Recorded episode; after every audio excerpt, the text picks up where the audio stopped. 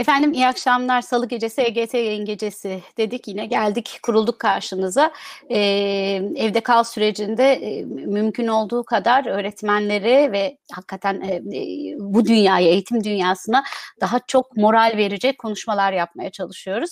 E, tabii bir yandan e, yani nasıl gelişiriz bu, konu, bu dönemde neler yaparız, nasıl refleksler geliştiririz de konuşmaya çalışıyoruz. İşte şimdi iki konuyu iki anlamda, e, iki bakış açısında bir potada değerlendirebilecek bir konukla sizleri buluşturacağız. Doktor Özgür Volat bizle. Yani hocam yani arkadaşım, canım arkadaşım merhaba. Hoş geldin. Alışkanlık tabii hocam deyip girdim ama canım iyi misin? İyiyim, iyiyim. Sen nasılsın? Canavar gibiyim. Ben ben sevdim biraz. Ekranda kim nereye görüyoruz biz? Biz birbirimizi görüyoruz ama insanlar ikimizi yan yana mı görüyor? Nasıl oluyor? Yok hayır. Sen konuşunca seni seçiyor ekran. Ben konuşunca da beni seçiyor. Ha. Dolayısıyla benden çok konuşmak e, gibi bir hedefin olmalı yani. Yoksa ben daha çok gözükürüm ona göre. tamam tamam. İyi iyiyim. Sen nasılsın? Ben güzel gidiyor ya. Keyifli gidiyor. Biraz alıştım. E, hatta bitecek mi eyvah falan korkusuna girmeye başladım. Yapmak istediğim çok şey var diye. E, ama evet. şey yani hani Ela dört gözle dışarıya çıkmayı bekliyor tabii. Herhalde bütün evlerde de aynı şey var. Çocukların biraz daha fazla sıkıldığını düşünüyorum ben bu dönemde. Evet, evet. Tabii ben e, antrenmanlıyım. Ben 6 yıl böyle yaşadığım için doktora sürecinde. Doğru, evet. 12 metrekare odada. Onun için ben antrenmanlıyım yani. Şu anda iyi geldi bana. O günlerimi hatırladım. Çok iyi geldi. Çok sevindim. Özgür öğretmenler için buluştuk biliyorsun. Ben biliyorum yani şu Instagram sürecinde anneler ve babaların üzerinde büyük emeğin var. Gerçekten gönülden kutluyorum Aa. seni.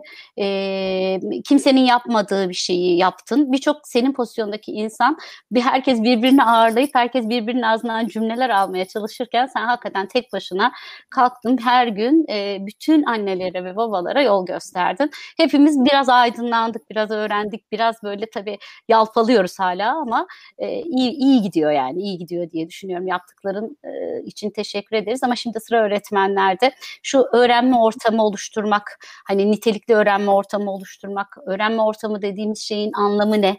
Biraz buradan başlayarak hadi gel sohbet edelim öğretmenlere biraz e, destek olalım. Evet. Nedir? Ne yapalım? İlk önce şimdi ben şöyle başlıyorum seminerlere, öğretmenlerle yaptığım seminerlere tahtaya şunu yazıyorum. Bilme, anlama, öğrenme, beceri ve tutku. Tutkudan da kastım e, yani merak, öğrenme isteği. Tamam bunlar arasında nasıl bir ilişki vardır diyorum öğretmenlere. Öğretmenler işte aralarında ilişkiyi gösterin diyorum. Bazı öğretmenler diyor ki bütün olay anlamayla başlar. Sonra öğrenmeye geçer. Sonra bilir. Mesela bilir. Sonra ben de şöyle soruyorum mesela. E, insanların anladığı ama bilmediği şeyler var mıdır? Ya da bilip anlamadığı şeyler var mıdır? Ha, düşünülüyor.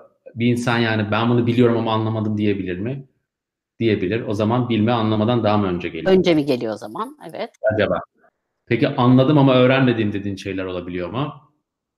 Ha, öğretmenler düşünüyor işte birisi, bir öğretmen diyor ki evet diyor var diyor birisi yok diyor. O zaman hangisi diyorum. Biz anladığımız şeyleri mi yaparız yaptığımız şeyleri mi anlarız diyorum. Bilmediğimiz şeyleri yapabilir miyiz diyorum. Yani bu burada bir sürü kafa karışıyor. İnsanlar sevdiği şeyleri mi öğrenir, öğrene, öğrendikleri şeyleri mi sever? Sever, evet. Yapabildikleri şeyleri mi sever, sevdiği şeyleri mi yapar? İşte diyor ki insanlar sevdiği bir şeyi yapar. Sevdiği bir şeyi yaparsa o zaman sevgi nereden geliyor değil mi? Nereden geliyor? Ee, bazı öğretmenler diyor ki yapabildiği şeyleri sever. Ee, o zaman e, sevmedi yani merak duymadığımız hiçbir şeye başlamamamız lazım. O zaman nasıl başlıyoruz? Ve böyle kafalar bir karışıyor. Tamam mı? Sen dondun ama. Yok buradayım. İyi miyim? Gözüküyor muyum? Evet. Ee, böyle kafalar bir karışıyor. Ondan sonra e, ben bunları e, yani her öğretmenin kafasında doğru ya da yanlış bu ilişkilerin olması gerekiyor. Sonra Peki. ben e, bununla ilgili kendi anlayışımı anlatmaya başlıyorum. Şimdi birazcık onu anlatayım. Şimdi e, bilme ve anlama çok farklı şeyler. Evet. Bilme, bilme, e, bilme bilgileri konteksten yani bağlamdan bağımsız olarak akılda tutma. Tamam mı? Mesela tamam. E, küçük çocuklar için ülkelerin başkentini say. Birinci Dünya Savaşı'nın sebebini say. Tavşanın özelliklerini say. Tamam. Asal sayılar hangileri asal sayıdır? Bunlar bilme. Tamam mı? Anlama dediğimiz şey de mesela sana sorayım. Anladığın bir şeyi söylesene bana. Herhangi bir şey olabilir. Sadece bunu anladım de. Ee, mesela ben bugün e, pide yapmayı anladım yani hakikaten. Anladım. O oradaki triyi anladım. Anladım. Pide, Pide yapmadaki evet güzel. Tamam. Ne yaptın da anladın? Denedim de anladım. Denedin. Yani o may- mayalamayı denedim ve ha böyle oluyormuş. Neye, neye dayanarak denedin? Kafana göre. Ee, e, yok hayır bir takım tariflere göre okudum ama Okudun. 2-3 tarif vardı. Okudum. Bir şey Sonra okudum. denedin. Tarifler vardı. Onların arasında acaba bu mu bu mu dedim. Sonra denedim ve dedim ki ah buymuş. Böyle anladım. yani. danıştın mı? Ee, yani birine danışmadım ama bazı başka zamanlarda danışıyorum. Yani şimdi Tamam. fırsatım Peki olmadı. bunun anlamı olduğunu nereden biliyorsun? Ba- sonucu güzel çıktı. Evet sonucu çok güzel çıktı. Tamam. Anlama dediğimiz şey böyle bir şey. Anlama dediğimiz şeylerde her zaman deneme var. Yapma var. Evet, yapma var. Yapma tamam. var. Deneyim var. Bilgi alma var. Bak tarif aldın dedim. Bilgiyi aldın. Denedin. Ondan sonra e, daha önce de denemiş olabilirsin. Hatandan ders çıkardın. Bazen birisine sordun. Tekrar internete girdin ve sonuç aldın. Çünkü pideni yedin. Hı hı, Anlama deneyim sonucunda kafamızda oluşan şemalar. tamam. Yani düşünme modelleri. O zaman anlamanın olması için mutlaka deneyim olması lazım. O zaman şunu soralım. Okullarda ne kadar deneyim var? Maalesef çok az deneyim var. Çok az Evet. deneyim olduğu için okullarda aslında anlama çok az. Tamam mı? Evet. Peki şu soruyu soralım. Her deneyim anlamayı getirir mi? Her deneyim anlamayı getirir mi? Her deneyim anlamayı getirmiyor. E, denemen lazım ve üzerinde düşünmen lazım. Yani hem fiziksel olarak aktif olman lazım hem de bilişsel olarak aktif olman lazım. Tamam mı? Mesela e, çocuklar aktif öğrenme adı altında mesela e, etkinlikler yapıyorlar ama sonra denem e, öğrenme olmuyor, anlama olmuyor. Anlamayla öğrenme arasındaki farkı da açacağım. Anlama olmuyor. Neden olmuyor? Çünkü çocuklar e, bilişsel olarak e, etkin olmuyorlar.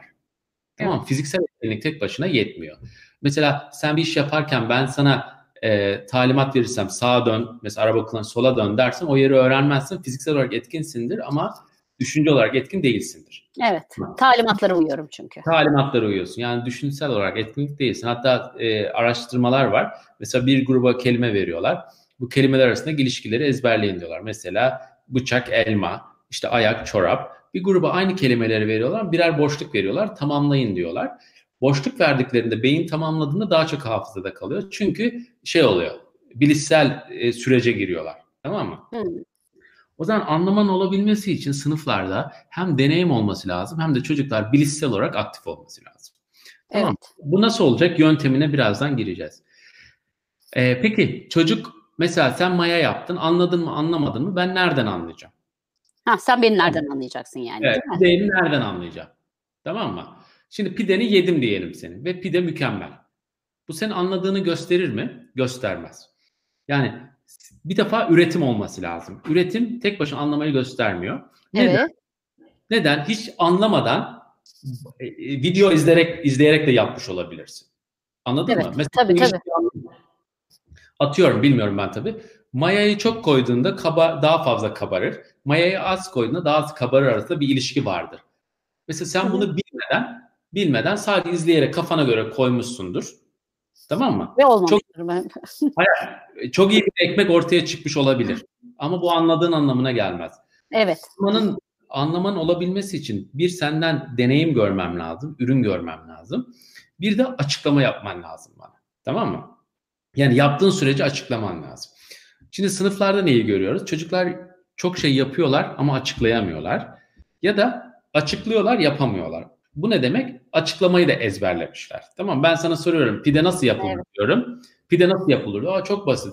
İşte e, ekmeği maya koyuyorsun, onu koyuyorsun, bunu koyuyorsun. Ben de diyorum ki maya koymadan yapalım. Ya öyle olmaz ki diyorsun sen de. Niye olmaz? Ya olur.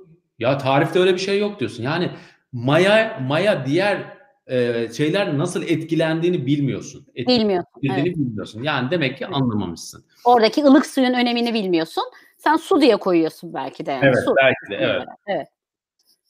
Anlama ne dedik? Anlama e, bilme konteksten bağımsız düşünme e, yani hafızada tutmak. Anlama ise şu demek. deneyim sonucunda oluşan şemalar. O zaman anlamada şöyle bir şey oluyor.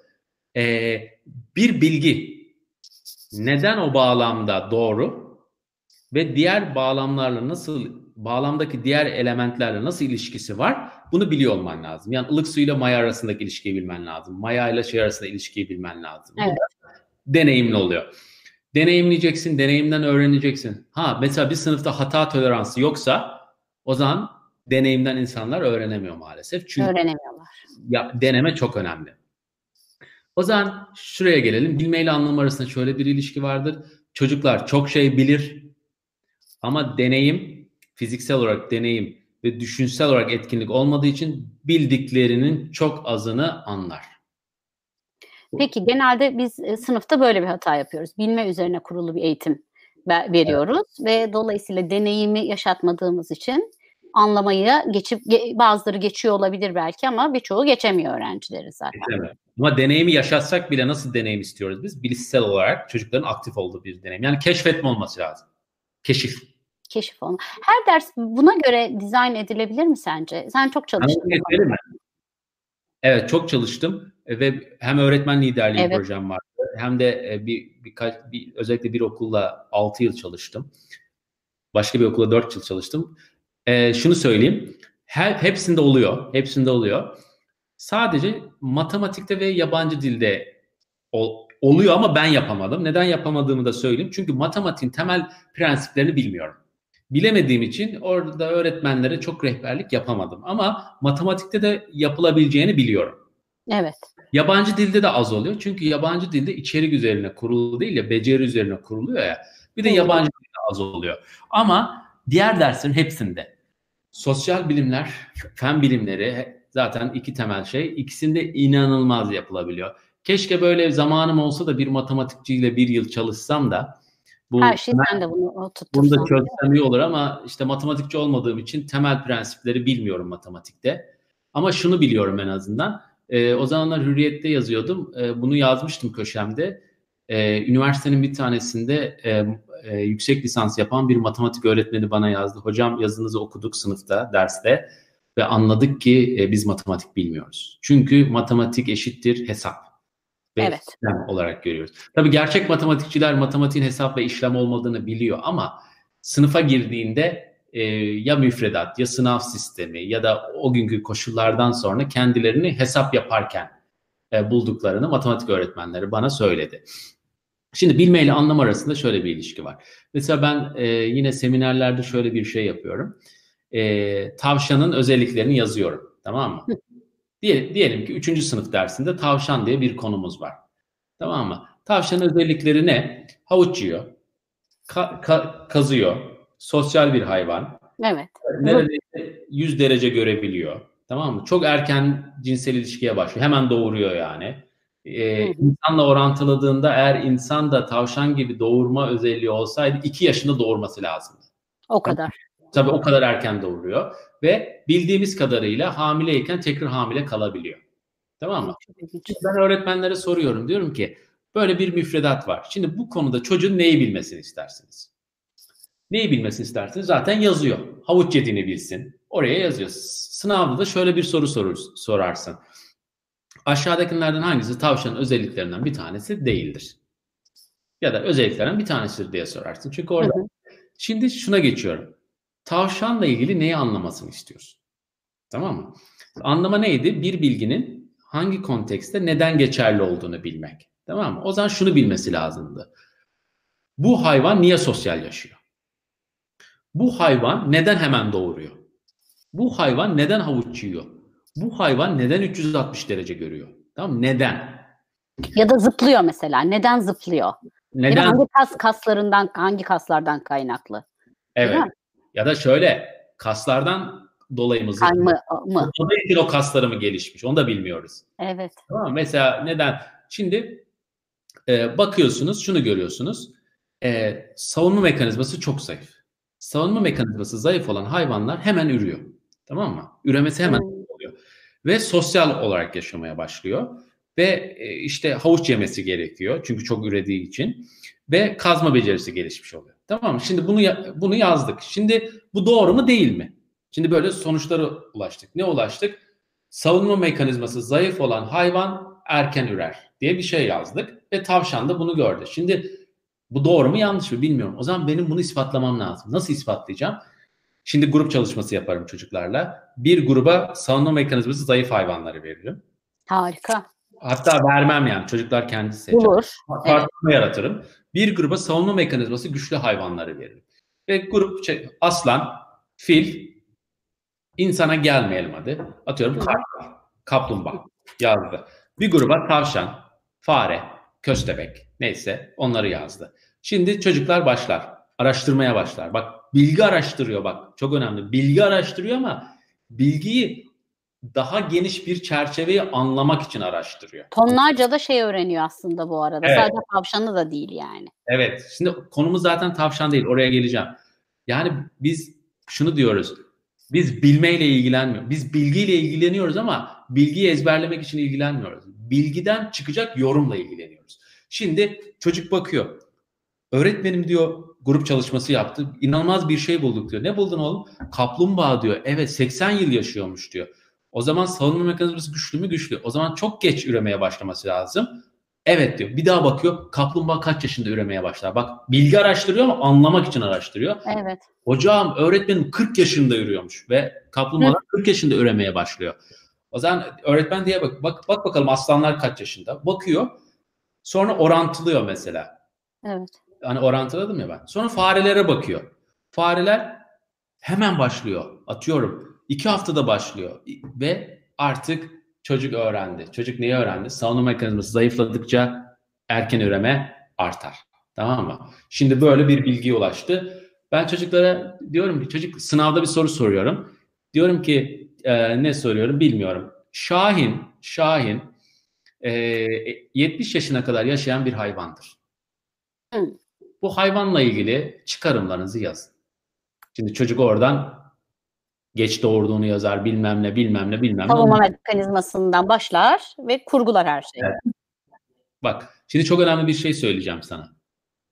Bu bilgiye ulaştık ya savunma mekanizması güçlü olan hayvanlar eee, hayvanlar geç üremeye başlar bulduk ya. Şimdi bak çocukların limitlerini zorlayacağım. Çocuklar ben geçen gün bir makale okudum. Atıyorum tabii bilmiyorum böyle bir şey var mı.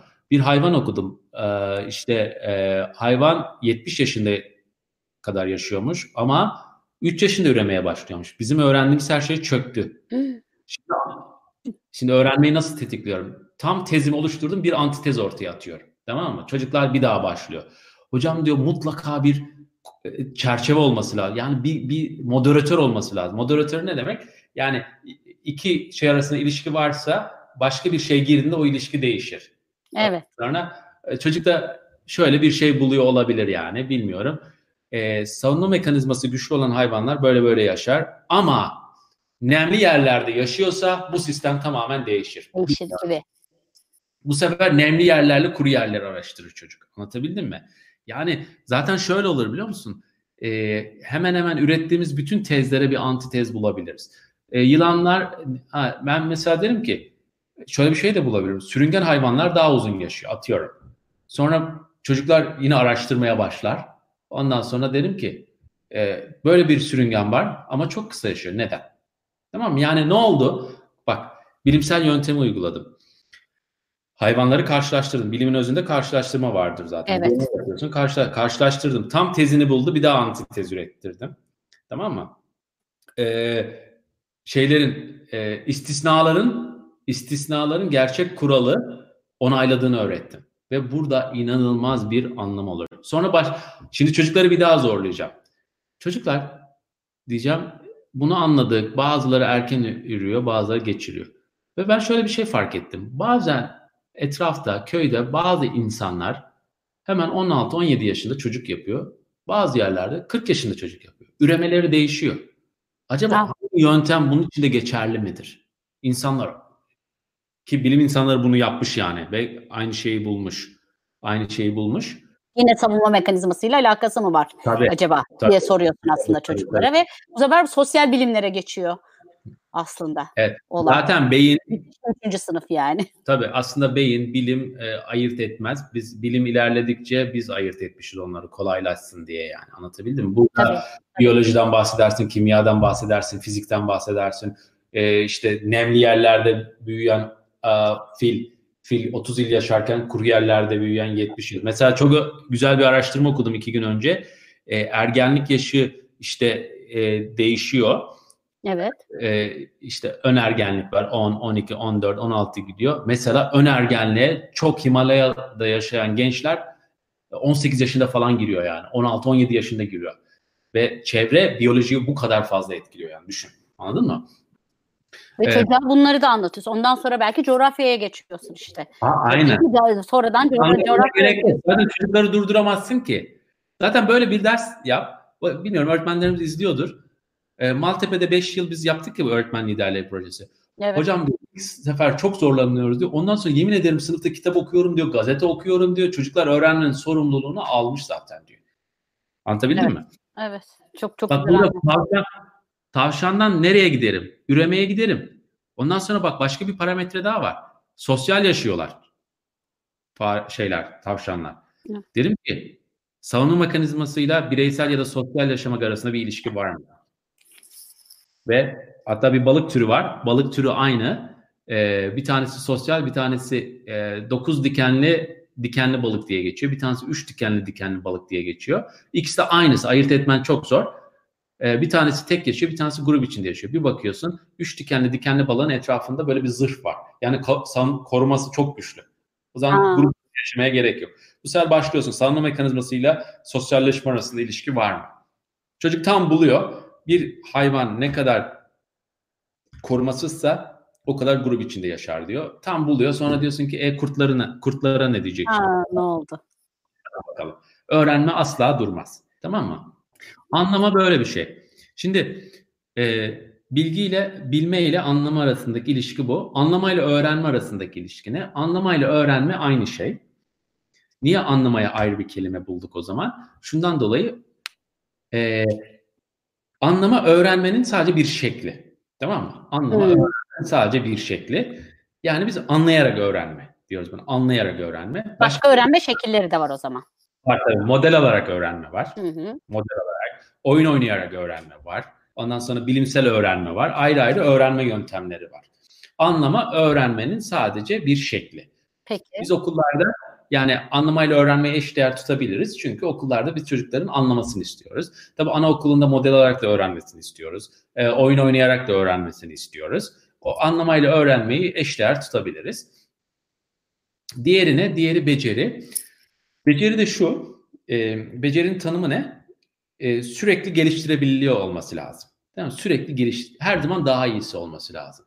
O zaman beceriye odaklanmamız için şunu yapmamız lazım. Bir tarih öğretmeni tarih dersi anlatmayacak. Kafasına diyecek ki ben tarih dersi anlatmıyorum, ben tarihçi yetiştiriyorum. Hmm. Matematik öğretmeni diyecek ki ben matematikçi yetiştiriyorum. Fizik, kimya, biyoloji öğretmeni diyecek ki ben bilim insanı yetiştiriyorum. Ee, Türkçe öğretmeni ben Türkçe Ben hep şey diyorum e, öğretmenlere herhalde bu senin dediğine de çok yakın bir şey. Lütfen diyorum alanın temsilcisi olun, dersin bekçisi olmayın. Yani Evet. e, ders bekçisi olmak bizim işimize yaramaz. Ben fen öğretmeniyim demenin bir anlamı yok. Fen alanının yani bütün o doğa bilimleri alanının temsilcisi olmak gerekiyor diye düşünüyorum. Aynı, aynı şey. Bu ne demek? O zaman ben sınıfta tarihçi yetiştiriyorsam tarihçi de olması gereken becerileri kazandırmam lazım. Tamam? Hatta şu örneği veriyorum. Ben bir ara biliyorsun tenise çok sarmış. Evet, evet. Sürekli tenis videoları izliyordum YouTube'dan. Nadal'ın antrenmanlarını izliyordum. Djokovic'in izliyordum. Orada ya adam bir saat sadece forehand çalışıyor. Bunu çalışıyor bir saat. Git 12 yaşında tenis öğrenen bir çocuk. Bu da onu çalışıyor. Ya Nadal'la 12 yaşındaki çocuk aynı şeyi çalışıyor. Tamam mı? Yani aynı şeyi farklı boyutlarda çalışıyorlar. Aynı mantık, aynı mantıkla e, Nobel alan bilim insanı deney yapıyor. 10 yaşında da deney yapacaksın. Tamam mı? Çocuğa deney yaptıracaksın. Aynı bilim insanı gibi.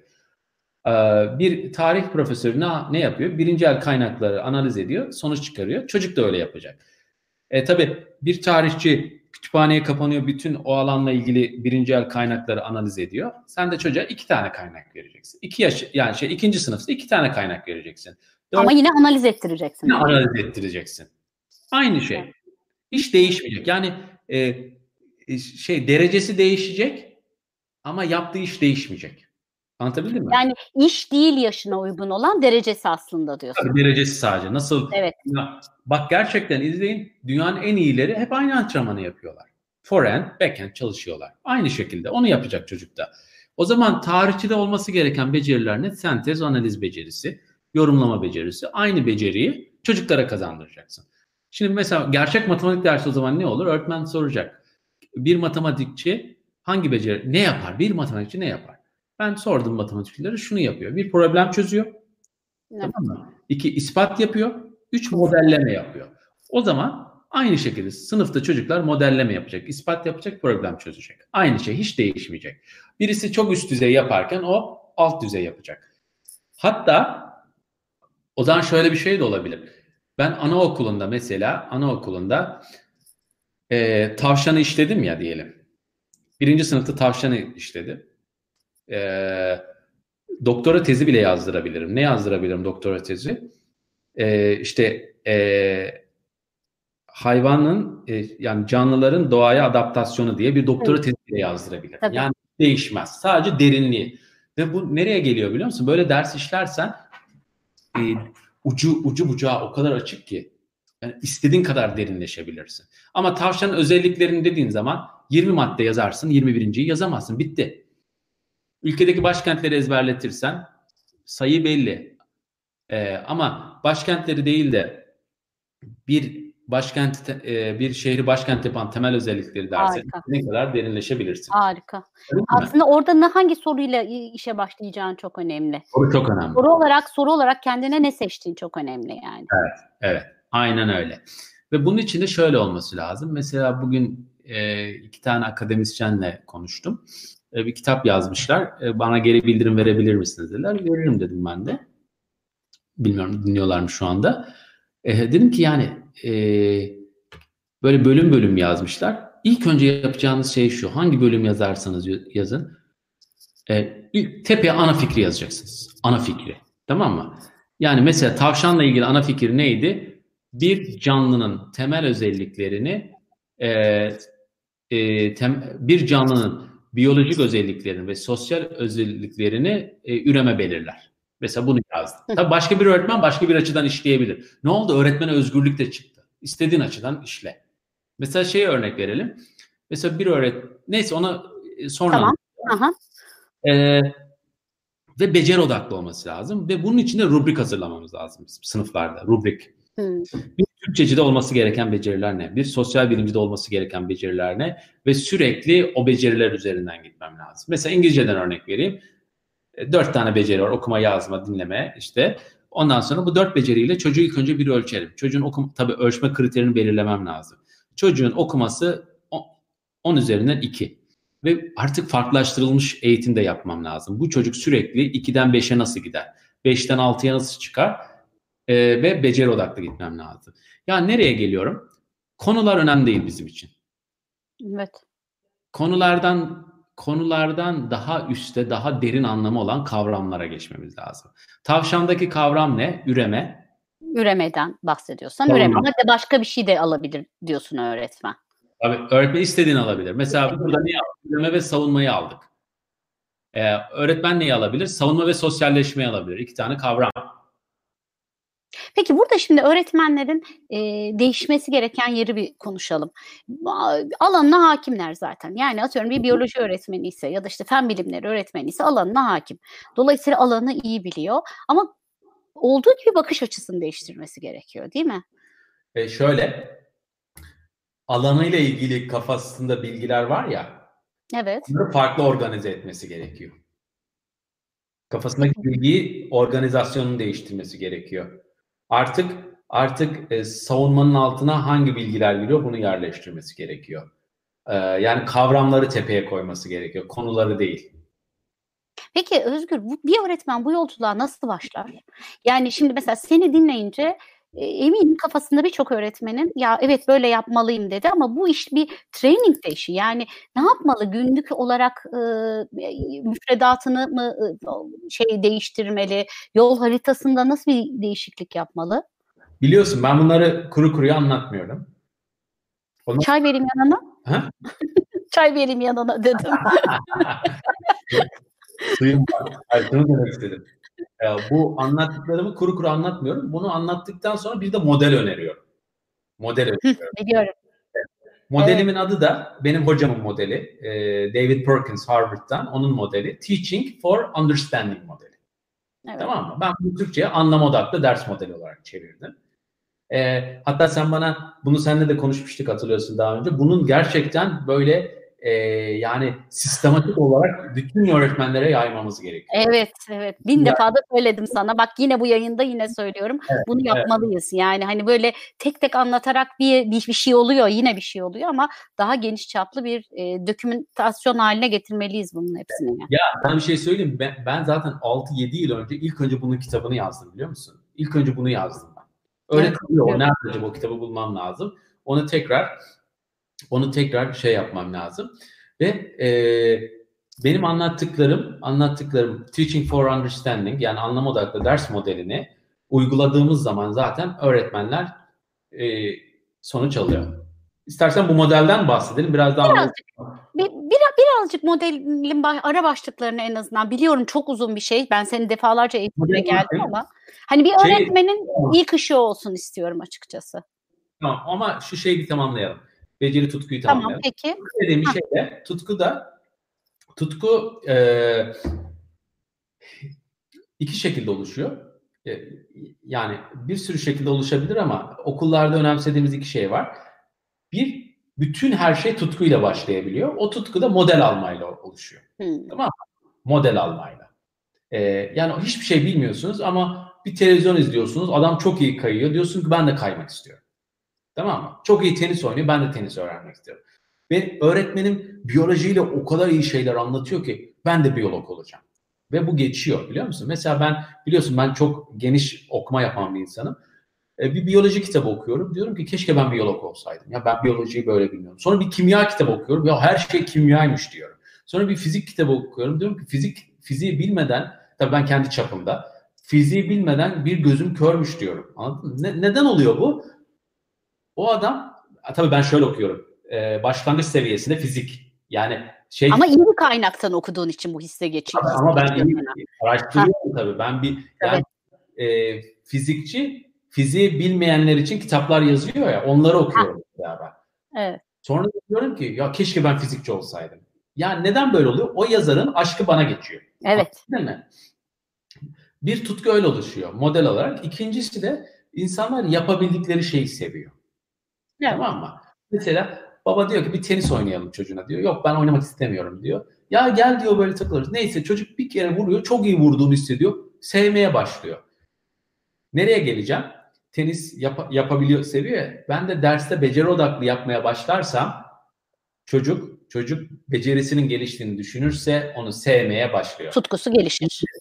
Tutkusu gelişiyor. Yani tutkuyu geliştirmek için iyi bir model olmanız lazım. Alanınızı aşkla anlatmanız lazım. Dersi aşkla işlemeniz lazım. Sonra beceri odaklı işlediğinizde zaten çocuk onu sevecek. Ve ve zaten e, bu konuda araştırma da var. Çocuk anlama anlama odaklı ders yapıldığı zaman çocuk e, e, bilgi seviyesindeki sınavı da çok iyi yapıyor zaten. Anlatabildim mi? Hani öğrenmez diye bu bilgileri ha. bilmez diye. Ya ben Birinci Dünya Savaşı'nın sebeplerini yazmazsam çocuk bilmez diye e, endişe duyuyoruz ya. Çocuk zaten onun sorumluluğunu alıyor. O evet. zaman işte o en büyük soru olan sınavlar sorusu da kendi kendine çözülmüş oluyor. Evet, yani sınavlarda evet. ne olacak sorusu da çözülmüş oluyor. Çünkü gerçekten sınavlara da baktığınız zaman anlama temelli çalıştığınız zaman yapabileceğiniz sorular artık bugün sorular. Aynen öyle. Zaten pardon zaten sadece bilgi seviyesinde olsaydı bile çocuk çok iyi yapardı onu. Yapardı zaten. Ve zaten içeride bir motor oluşturdun. Sen bir iş motoru oluşturdun zaten. Çocuk mesela fizikçi olmak istiyor çocuk. Diyor ki ben atıyorum Boğaziçi fiziğe girecek. O sınava nasıl çalışır düşünsene o iç motivasyonla. Ama Tabii. bu iç motoru motoru harekete geçirmemişsin. Çocuk ay kazanmam lazım, ay rezil olacağım, ay babamın gözünden düşeceğim gibi korkuyla çalışacak. Korku iyi bir motivasyon e, sürdürüle iyi bir motivasyon demeyin de sürdürülebilir bir motivasyon değil ve çocuk çok kaygılı oluyor. Şimdi Tabii modern, hedefle bağı kurmamış oluyor çocuk bir de öyle bir sorun da var. Hedefle bağ kuracak. Onu Evet. isteyecek iç motivasyon olacaktır. Mesela sen bir gün e, bir şey söylemiştin. Demiştin ki e, sen bir ka- sabah kahvaltısında böyle Ece biliyor musun eskiden bana bir şeyler sorardı insanlar. O sordukları zaman e, bazen gidip bir bakayım derdim. E, hani gidip bakmam gerekiyor derdim ayrıntıları. Ama şimdi öyle bir yere geldim ki hani bana ne sorulursa sorulsun alanımla ilgili bir şey sorulduğu zaman ona artık cevap verebilir haldeyim oluyorum. Yani bir demedim tam olarak. yani, yani hissediyorum artık. Ya da Öyle sen demedim olarak. Öyle Ha. demedim. Şimdi sen bana bir soru sorsan mesela e, e, ergenler neden e, ergenler neden daha e, öfkeli, sinirli. Evet. Sinirli diye Hı. sordun. Tamam. Ben ilk önce şunu bu gerçekten böyle mi? Böyle bir araştırma var mı diye ilk önce sorduğundan emin olurum. Tamam mı? Önce emin olurum. Neyse ondan sonra derim ki derim ki acaba bu konuda araştırmalar ne diyor? Hı. diye araştırmalara giderim. Literatüre giderim. Tamam mı? Ama şimdi o değişti. Şimdi ergenler neden sinirli olur dediğinde ben ben ilk önce yani araştırmalar ne diyor diye değil ben ne düşünüyorum diye soruyorum kendime. Tamam mı? Ne düşünüyorum diye soruyorum. Şundan şundan şundandır diyorum. Sonra bunu test ediyorum. Test etme yöntemini ya araştırmalarla test ediyorum ya da gözlemle test ediyorum. Anlatabildim mi? Yani eskiden ilk önce yani bilgiden fikir oluşturuyordum. Şimdi fikirden bilgiye gidiyorum. Yani böyle bir bende yolculuk oluştu ve zaten gerçekten e, şeylerde yani bilim insanlarında da bu bakış açısının yani aynı yolculuktan geçtiklerini görüyorum zaten. İlk önce Ben ben bunun da anlama temelli bir e, öğre- öğrenme sürecine giren insanların bu yola girdiklerini düşünüyorum da o yüzden sordum. Evet, evet, evet. Mesela ben şu anda 3 gündür niye kafa yoruyorum? Ee, ergenlik e, başka hiçbir canlıda yok. Sadece bizde var. Neden? Mesela. Onu araştırıyorum mesela şu anda. Neden sadece bizde var? Ergenlerde ne olduğunu biliyoruz. Ee, nasıl e, tepki verdiklerini biliyoruz. İşte beyindeki mekanizmaları biliyoruz. Ama daha daha böyle üst pencereden bakmak istiyorum. Neden ergenlik sadece bizde var? Ve ergen Ha? Harikasın. Yani tam Ela e, gibi gidiyorsun ya. Yani hakikaten Ela 3 yaşındayken 3 yaşı konuşuyorduk. Şimdi ergenlik dönemindeyim. Bence araştır arkadaşım çok işime yarayacak söylediklerin. Ve artı şöyle bir şey var. Yani insanlık tarihine bakıldığında e, yani 1.2 milyon önce er- 2 milyon yıl önce ergenlik yok yani. Mesela bilim insanları bunu nasıl bulmuş? Mesela merak etmiyor musun? Nasıl buldu? Nasıl, nasıl buluyorsun bunu? Ve nasıl bulduklarını söyleyeyim ben sana. Diş yapılarına bakıyorlar. Diş yapılarına bakıyorlar. Ha. Diş yapıları, diş yapıların e, katman katman katman gidiyormuş diş yapıları ve bir katmanın ne kadar sürede oluştuğunu bulabiliyorsun. Tamam? Bir katmanın ne kadar sürede oluştuğunu bulabiliyorsun. Ergenlikte de hızlı bir büyüme var, doğru mu? Evet. Tabii Hızlı birden, bir birden büyüme var. Onu da kaldıramama ruh hali var hatta yani. Ondan sonra o diş yapısına bakıyorlar ve belirli bir oranda büyüyor. Tamam mı? Diş dişin o mineler kat kat belirli bir oranda büyüyor. Ergenlikte o büyüme hızlı oluyor. Tamam mı? Hmm. Bunu bulabiliyorlar. O zaman fosillere gidiyorlar. İşte 700 bin yıl önceki fosile gidiyorlar. Diş yapısına bakıyorlar. Hızlı büyüme olmuş. Ha. 900 bin yıla gidiyorlar. Tabii o, o dönemlerin fosili var mı bilmiyorum. Atıyorum rakamları. Hızlı büyüme var. 1.6 milyon yıl önceki fosillere bakıyorlar. Dişlere hızlı büyüme yok. O zaman diyorlar ki ergenlik burada yok. Çünkü diş hep belirli sürede büyümüş. Diğer memelilere bakıyorlar. Diş yine belirli sürede büyümüş. Ve buradan başka hayvanlarda yok muymuş bu? Yani hayvanlarda yok. Aa, Şeyde yok. Hızlı büyüme yok. Birden e, boyatma yok. E, çocukluk var. E, hatta çoğu hayvanda çocukluktan yetişkinliğe geçiş var.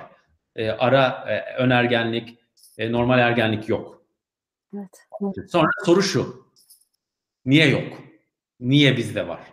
Mesela eminim iyi bir okulda lise öğrencileriyle yapsak bunun cevabını bulurlar yani o çocuk. Aralarında böyle e, öğrenmeyi çok seven çocuklar bunu bulur yani. Anlatabildim mi? Ve bilimsel makalede yayınlarlar yani.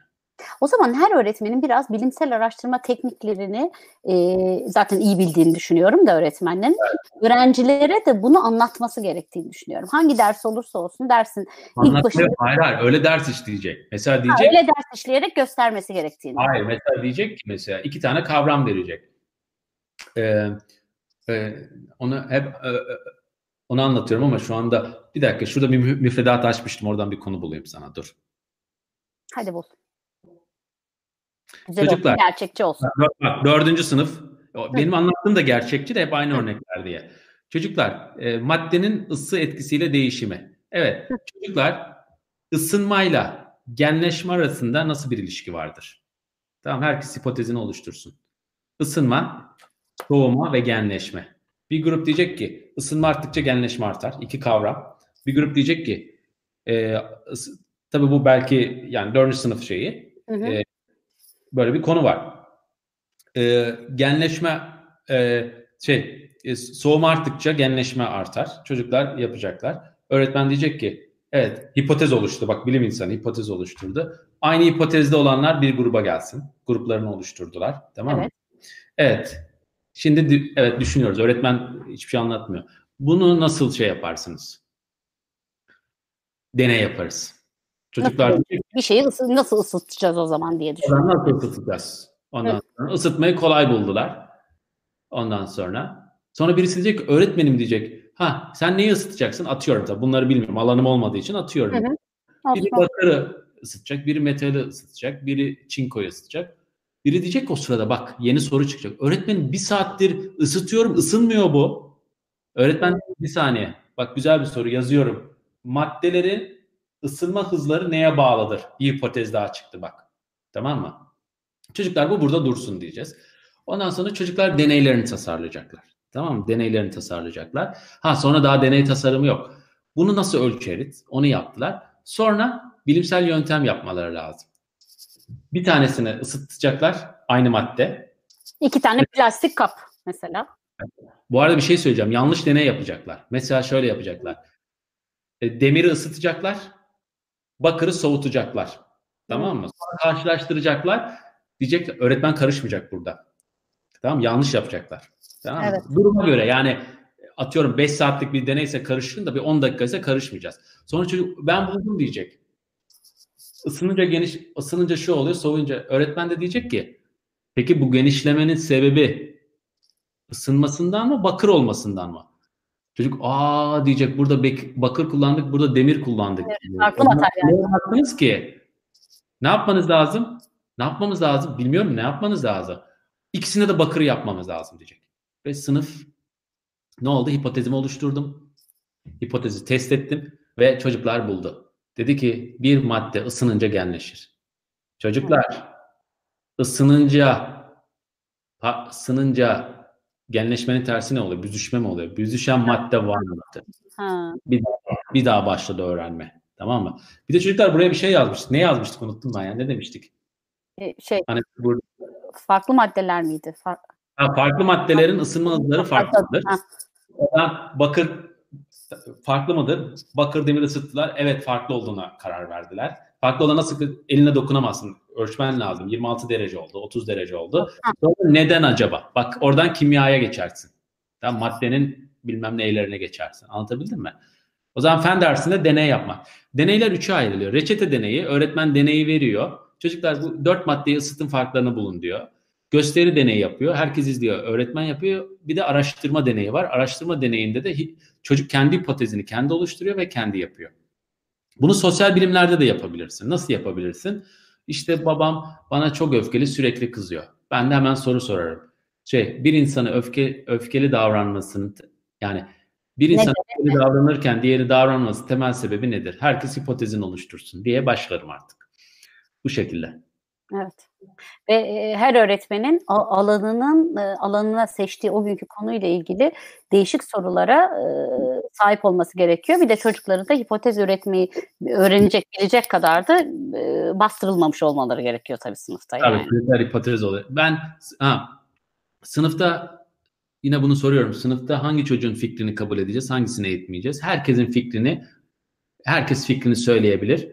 Benim için sakınca yok. Tek fark var fikrinin hepsine dayanak bulacaksın. Dayanak bulunan her fikri kabul edeceğiz. Ve çocuklar bu konuda ne düşünüyorsunuz? Ve bir, bir noktadan sonra ne oluyor biliyor musun? Çocuklar dayanağı yoksa o fikri söylemiyor. İşte eleştirel düşünme bu demektir. Eleştirel düşünme ne demek? Fikir söyle, dayanak sun.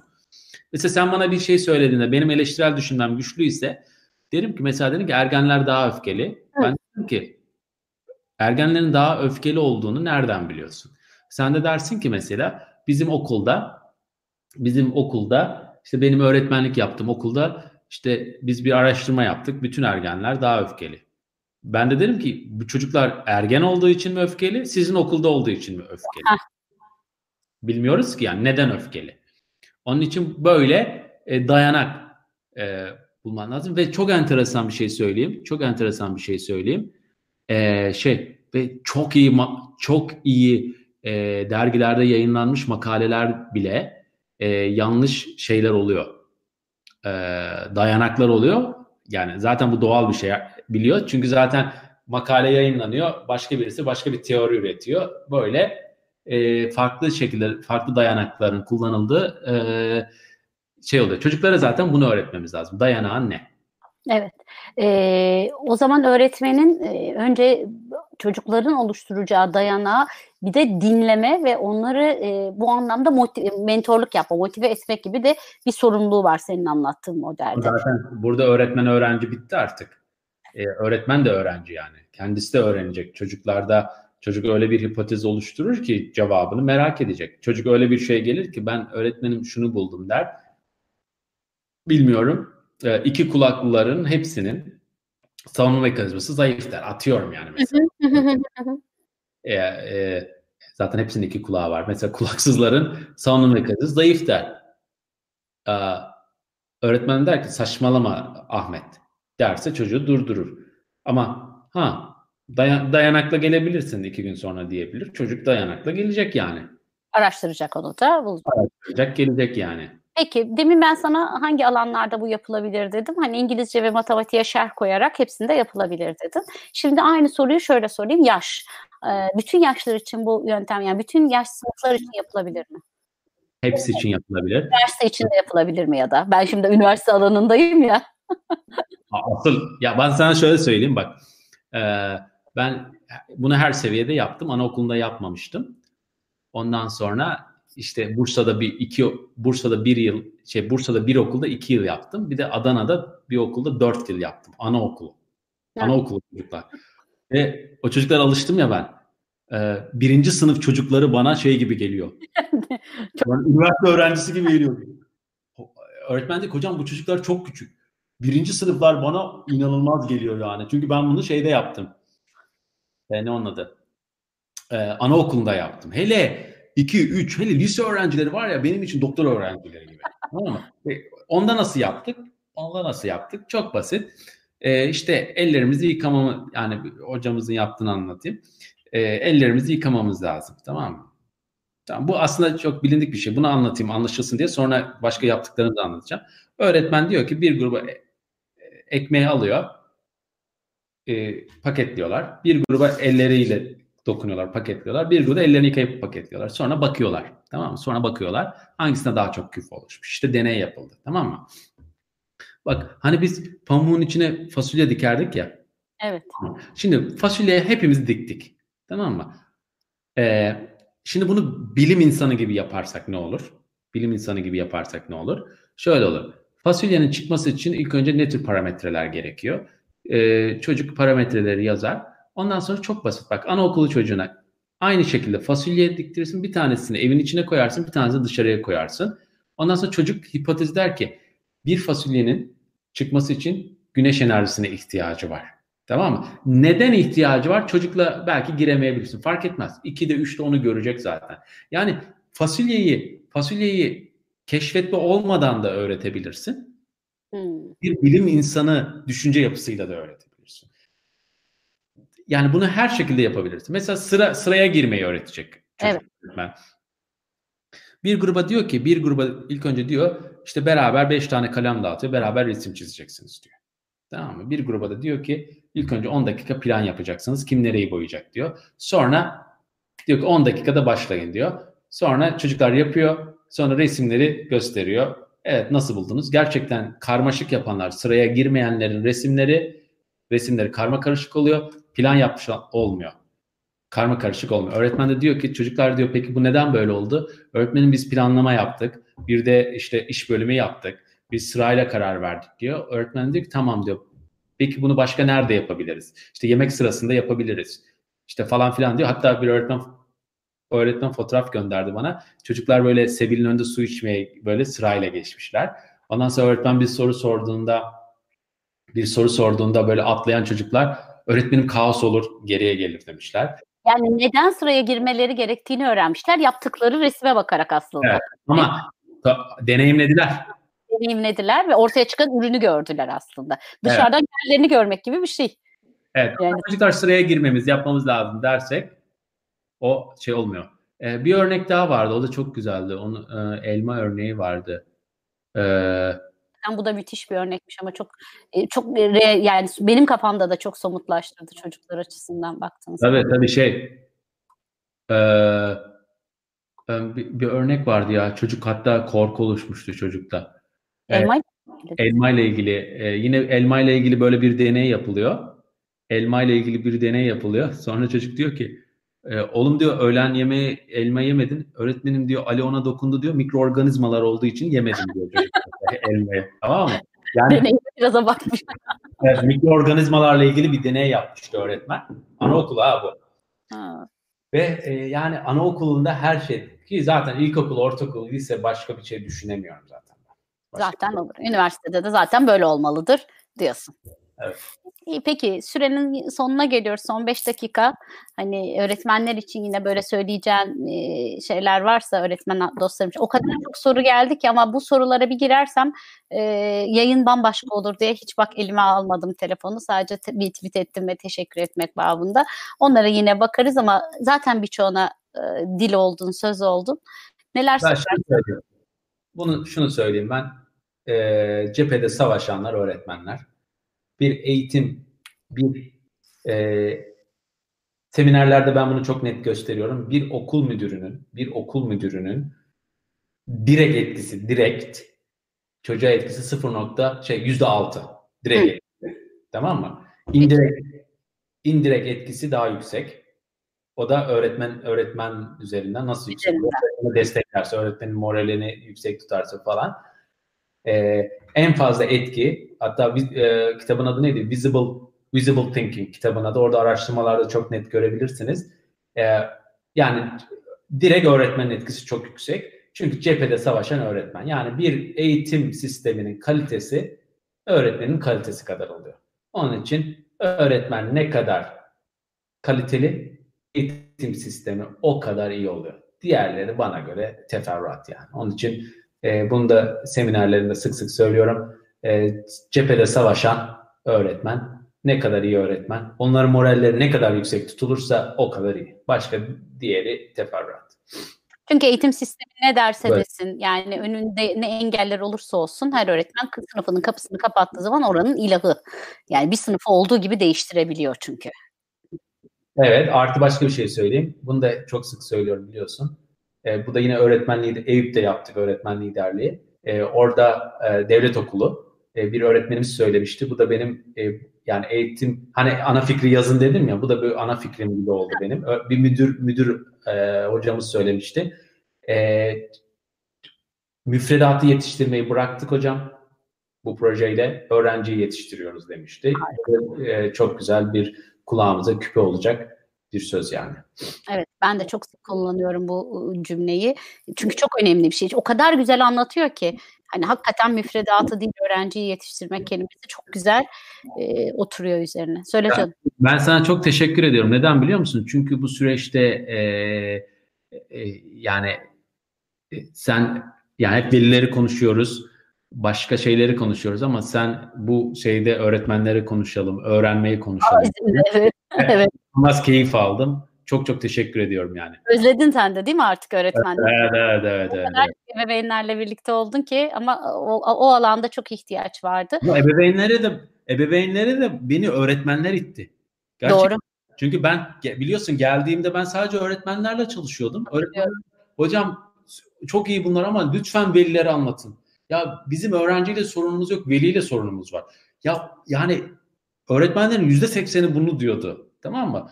Ee, öğretmenim ya ben velileri çağırsam anlatır mısın? Ben velileri çağırsam anlatır mısın? Ve gerçekten velilere de öğretmenler itmiş oldu beni yani. Sistem aslında böyle gidiyor. Evet, öyle. Evet. Ben, yani ben hakikaten senin bütün liderlik eğitimlerine fırsat buldukça katılmaya çalışıyorum. Biliyorsun yüzlerce kez bile olsa dinleyip oradan öğrendiklerimi ben de öğretmenlere paylaşmaya çalışıyorum. Yani arkandan geliyorum arkadaşım hiç yani. Evet, arkandan geliyorum. Çok teşekkür ederiz. Öğretmenlerin e, önemli rolü olduğunu biliyoruz da bu rolü nasıl üstlenmemiz gerektiği konusunda e, bu fikrin yani senin senin açtığın yol bence en doğrularından bir tanesi. Birçok insanın fikri var bu alanda tabii. Ama ben senin bu fikrinin izindeyim. Çok teşekkür ediyorum katıldığın Ben teşekkür ederim davet için. Kendine çok çok iyi bak. Yine görüşelim tamam mı? Artık bitsin şu pandemimde bir de sarılıp öpüşelim aynen, inşallah. Aynen aynen çok sağ Bütün öğretmenlerimize, dinleyen bütün bilgiseverlere iyi akşamlar dileyelim. Bu lafını da çok seviyorum biliyor musun? Bilgisever lafını. Evet. Bu kadar sade ve bu kadar net olur. Bir kelimeyle bütün her şeyi anlatma. Hani ben biliyorsun metin yazarlığı yapıyorum birçok okul için hani bir şey.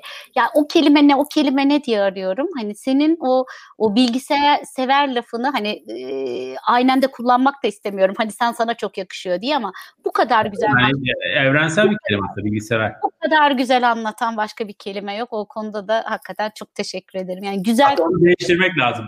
Anlamayı seven o da o. Anlamayı seven ama hani biz oradan onu anlıyoruz zaten. O çok güzel geçiyor yani. in. Peki evet. o zaman ben de şimdi herkesi sevgiyle selamlayayım izleyenleri. Biz her salı gecesi öğretmenden alıp öğretmene sunmak maksadıyla bu yayınları yapmaya devam edeceğiz. Velilere konuşun. Siz gidin her yerde öğrencilerle evdeki halleri konuşun ama biz öğretmenler için buradayız. İzlediğiniz için teşekkür ediyoruz. Çok güzel mesajlar geldi. Şimdi yayından sonra bakacağım. Hakikaten Özgür'ü gözün içine bakarak dinlemek istediğim için fazlaca dönemedim onlara ama sizin de anlayışınıza sığındım. Bir dahaki yayında arayı kapatırız hiç merak etmeyin. Biz bu yayını sevgili ekip arkadaşlarımla yaptık. Sen tanıştın ekip arkadaşlarımın öncesinde evet. ama ben buradan yine isimlerini onların sayayım. Sevgili Yasin, sevgili Tarık, Ziya Okan ve Merve e, arkada e, geride e, bizim daha çok yayınımızın insanlara ulaşması, öğretmenlere ulaşması için büyük emek verdi. Tabii ki Kerim bu yayını kurdu. E, 4 7 iklim her zaman 5. E, yılında e, onsuz artık olmaz. Hatta tek rakibim o. Hiçbir konuk değil. Çok teşekkür ediyorum hepsine ve sana haftaya tekrar karşınızda olacağız. Değişik alanlarda öğretmenleri bilgilendirecek yayınlar yapacağız. Görüşünceye kadar hoşçakalın. Görüşürüz. İyi akşamlar. İyi akşamlar.